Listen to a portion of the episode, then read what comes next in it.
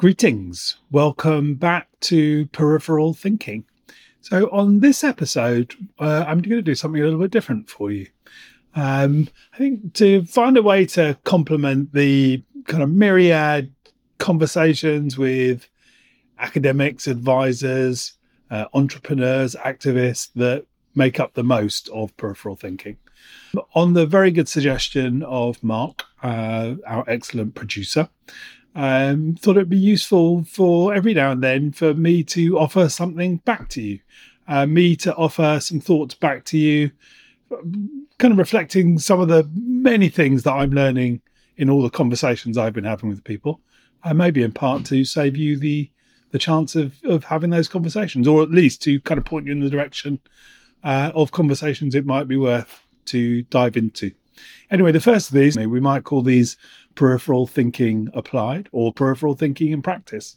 The title, if you like, uh, for for this is A Tale of Two Gardens and Unlikely Sources of Presence and Calm. Now, uh, one of the kind of really common questions I get from you and uh, other listeners is uh, relates to this idea of finding present and calm, presence and calm, remaining present and calm, remaining present and calm when the stuff of life is swirling around you, remaining present and calm when, I don't know, strong men in the world are threatening each other with nuclear war, remaining present and calm when the stuff of your work, the stuff of your company is crumbling, remaining present and calm when there is ecological collapse, social collapse, financial collapse, organizational collapse, all those little small things. How to remain present and calm. And I guess my source for that, in part, is two people who I've interviewed on the podcast, Martin Aylward and George Thompson. Check out those. But uh, one talking Buddhism, the other talking Taoism, because really a lot of their work and a lot of what I get from them teachers points me to remaining present and calm. And of course, you know, there's a foundational thing. There's a foundational need for some spaciousness. There is a foundational need for meditation, essentially. That is at the heart of my remaining present and calm. But I'm not really talking about that today. That's spoken about in lots of different places. I'm interested in a slightly different angle on remaining present and calm, which of course is what this podcast is all about, finding those slightly different angles. And so, um, like I said, the theme for this is a tale of two gardens and finding presence and calm in unlikely places. So, the first of these gardens belongs to a very old lady. Uh, it belongs to a very old lady uh, who lived round the corner from where I grew up. Uh, and so, in truth, I don't think it probably still does belong to a very old lady because she was a very old lady when I was growing up. And that's getting close to being a very long time ago. When we were young, we did what lots of little gaggles of children did who lived nearby, near neighbors of each other. We would kind of wander around, we would play in the streets, we would explore, we would experiment, we would kind of wander around alleys, around the back of houses, and we would look over fences, we'd look through holes, all of these sorts of things. And there was one garden which really stuck in the memory. This one garden belonged to, like I said, a very old lady. And this one garden stuck in the memory because it was wild. It was overgrown. It was out of control. It was sort of full of brambles and bushes and trees and plants in a kind of chaotic, overgrown mess. And it really stuck in the memory, sticks in the memory, because in a way, whilst it kind of looked so overgrown, it looked so wild, it looked so out of control, it didn't really feel like it was full of life.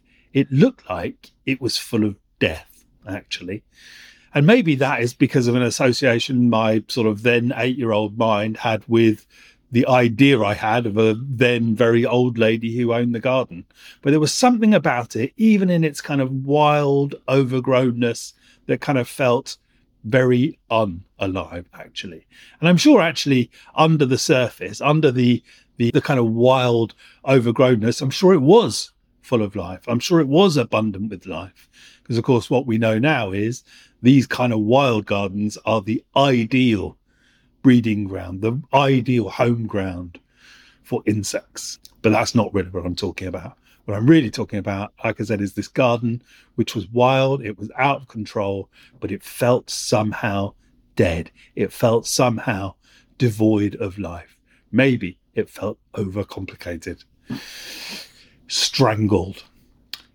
And I compare this to the second of the gardens in these tales. Now, the second of the gardens is quite different in almost every regard. The second of these gardens is actually a place called the Knepp Estate, which is here in Sussex, where I am now recording this.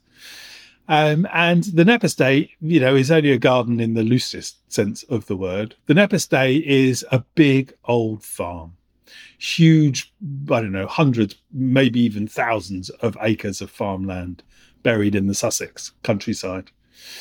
Uh, when the current farmers, uh, current tenders of the land, the people who are responsible for the Knepp Estate took it over about 30 or so years ago, they were faced with a conundrum.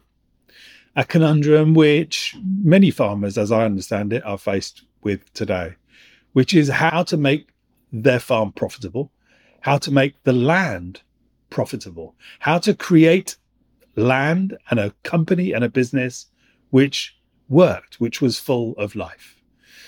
Now, I think the the challenge which lots of farmers face is it's kind of easy to get stuck into a cycle of pesticides being necessary to tend the land, being necessary to farm the land, and the kind of costs associated with that, the cost of the soil, the financial cost, meaning that actually, at best, you're just about able to kind of eke out a living, just about able to kind of make the farm work as a kind of profitable business. And uh, rather than sort of descending into that cycle of just about making things work and tending land in a way which isn't maybe healthy for the land, they took a different route. They went a different way. They decided that rather than just have this kind of farming by holding on approach, they would actually give the land back, give the land back to nature. So they embarked on what was then a very wild experiment to rewild the land, to give it back, like I said, to nature, to let nature run its course, to let nature decide what would grow when, what would die when, how things would kind of, you know, that nature would decide, nature would choreograph the thriving of this land, not the farmer, not the machinery, not the companies who sell farmers' equipment, but nature would decide how and where this land would flourish, how and where this land would thrive. So, in giving the land back to nature, um, of course, you know, like the old lady's garden, things are free to grow as they grow. Things are free to sort of run wild as they would choose to run wild. But there's a real fundamental difference between what was happening at the Knepp estate and what was happening in the old lady's garden. Because with the old ladies' garden, like I said, it was overgrown, it was wild, it was sort of crowded and complicated, but somehow felt it was kind of dead. It wasn't alive, it wasn't abundant with life, albeit, like I said, maybe with life that was hidden from sight. The Knepp estate is quite different. So yes, they gave it back to the land. Yes, the the flowers, the plants, the hedges, the bushes, the grass, the trees, they are free to decide their own journey, free to decide their own kind of the, the, the path that they take.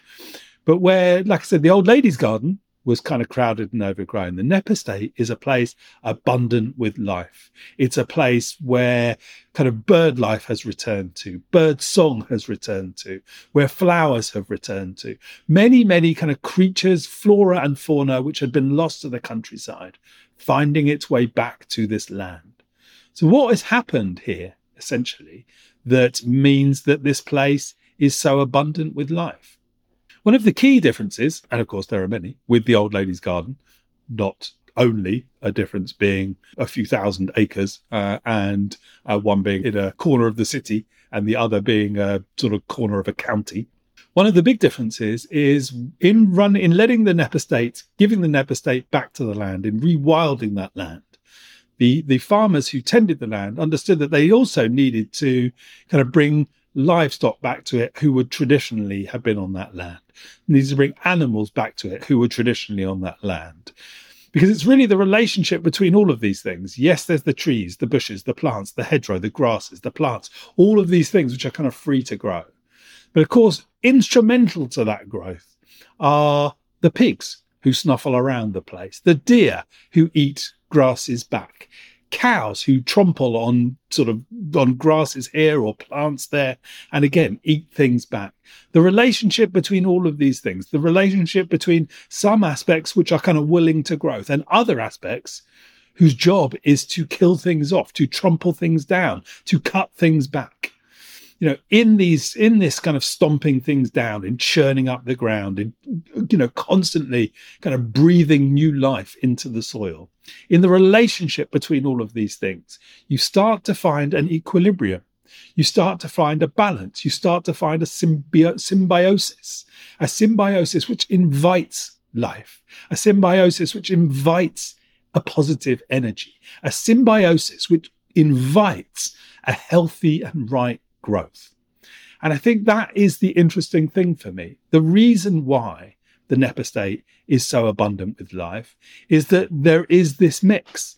There is the kind of plants which are willing to grow, but there are animals whose job it is to stomp things out, whose job it is to cut things back. So ensure that nothing nothing grows that isn't supposed to grow, or nothing grows too much to the detriment of other things. And like I said, I think it's in this symbiosis that something is really interesting for me. When we come back to this point of how to remain present and calm, how to remain present and calm when the stuff of your life is swirling around, how to remain present and calm when the kind of worries out there are kind of big and broad and imposing themselves on my life here. How to remain present and calm when my company is crumbling or any of these kind of big or small things. And, you know, yes, as we said, there are other things you can do. There are practices you can have which help you remain present and calm. But one of the interesting things which comes to me as a way of remaining present and calm is about the system of our life. In the same way that there is a system in the Knepp estate, the relationship between these things, which mean which means things thrive in the right way. There is a system of our lives too. There is a system of your life. There is a system of your work. There is a system that you kind of plug into a social system, an organizational system, an ecological system, an environmental system. We are still subject to the same pressures that the Knepp estate is subject to. So, in a way, one of the ways I remain present and calm is by ensuring that the system of my life mirrors as much as possible, whenever possible, some of these lessons, some of these teachings that we might get from somewhere like the Knepp estate as contrasted to somewhere like the old lady's garden. When we fill up our life with too much stuff, when our life is kind of crowded out, it starts to feel like the old lady's garden busy, wild, out of control, but somehow dead, somehow suffocated. And it's in this suffocating, in this suffocation, that actually we can feel the need for presence and calm. But when I contrast this to my life, if it is, if it's set up on the principles of the Knepp estate, which is not too busy, it is left to be wild. It is rewilded. It is, I leave my life alone, the stuff of my work, the decisions, all of those things, find a way of letting them find their own course. But importantly, understanding that there is a symbiosis, there is a relationship between things. What am I killing off? How am I churning up the soil of my life? What am I stopping doing? What am I ending? What am I cutting back? What am I killing off so that I keep the system of my life abundant? I keep the system of my life alive. This for me feels like one of the key lessons from somewhere like the Knepp estate. The idea of kind of rewilding appeals to me a lot. I don't really know in practice what rewilding my work life might mean. But I understand there's something, there's something in this idea of rewilding appeals a lot, as does this idea of regeneration, as does this idea that I'm continually making choices or actions or behaviors which are breathing new life into my work, breathing new life into how I kind of how I live my life. And it feels to me that this idea of regeneration, this idea of rewilding, you know, we could all do well to try and learn more from nature. What is it that we can learn from how nature organizes? What is it that we can learn by the patterns and pathways of nature that's kind of that, that might inform and point to how we might better set up our lives too? You know, this all comes back, like I said, to this idea of how to remain present and calm. And maybe one of the unlikely ways of remaining present and calm is to ensure that there is the equivalent of the pig in your land, the equivalent of the deer, the equivalent of the cow, something animals ideas, actions which stomp on something sometimes, which are churning up the earth, which are forcing change, which are cutting back ideas which need cutting back. Because it's in this, in the cutting back, in the stomping things, in the churning up the earth, always and often, that actually we invite a natural kind of growth. We invite a natural kind of flourishing. And in this natural growth and this natural flourishing, there is a natural presence and calm. So I offer that to you. Maybe today you can think about what it is you might want to end today, what it is that you are going to do to trample on the soil of your life today. What is it that you were going to cut back today? Because it's in these things that we will invite new growth. It's in these things that we kind of live a bit more of a kind of rewilded natural existence. And it's in living in this rewilded natural way that there is the natural presence, and calm. So I leave that with you. You know, if you want some kind of proper pointers on remaining present and calm, check out the conversations with Martin Aylward uh, and uh, George Thompson. Uh, both of those well worth a listen and keep checking back in for these podcasts because I'm hoping also to speak to a couple of people who actually are genuine authorities on this idea of regenerative farming, regenerative agriculture, how you breathe life continually into land. And also so we can help us understand how it is we might learn from these to borrow on some of those principles. So if you're interested in what we're doing, also search up peripheral-thinking.com. You'll find all the information about the podcast there. Uh, and I look forward to you joining me on the next one. For now, thank you. Goodbye.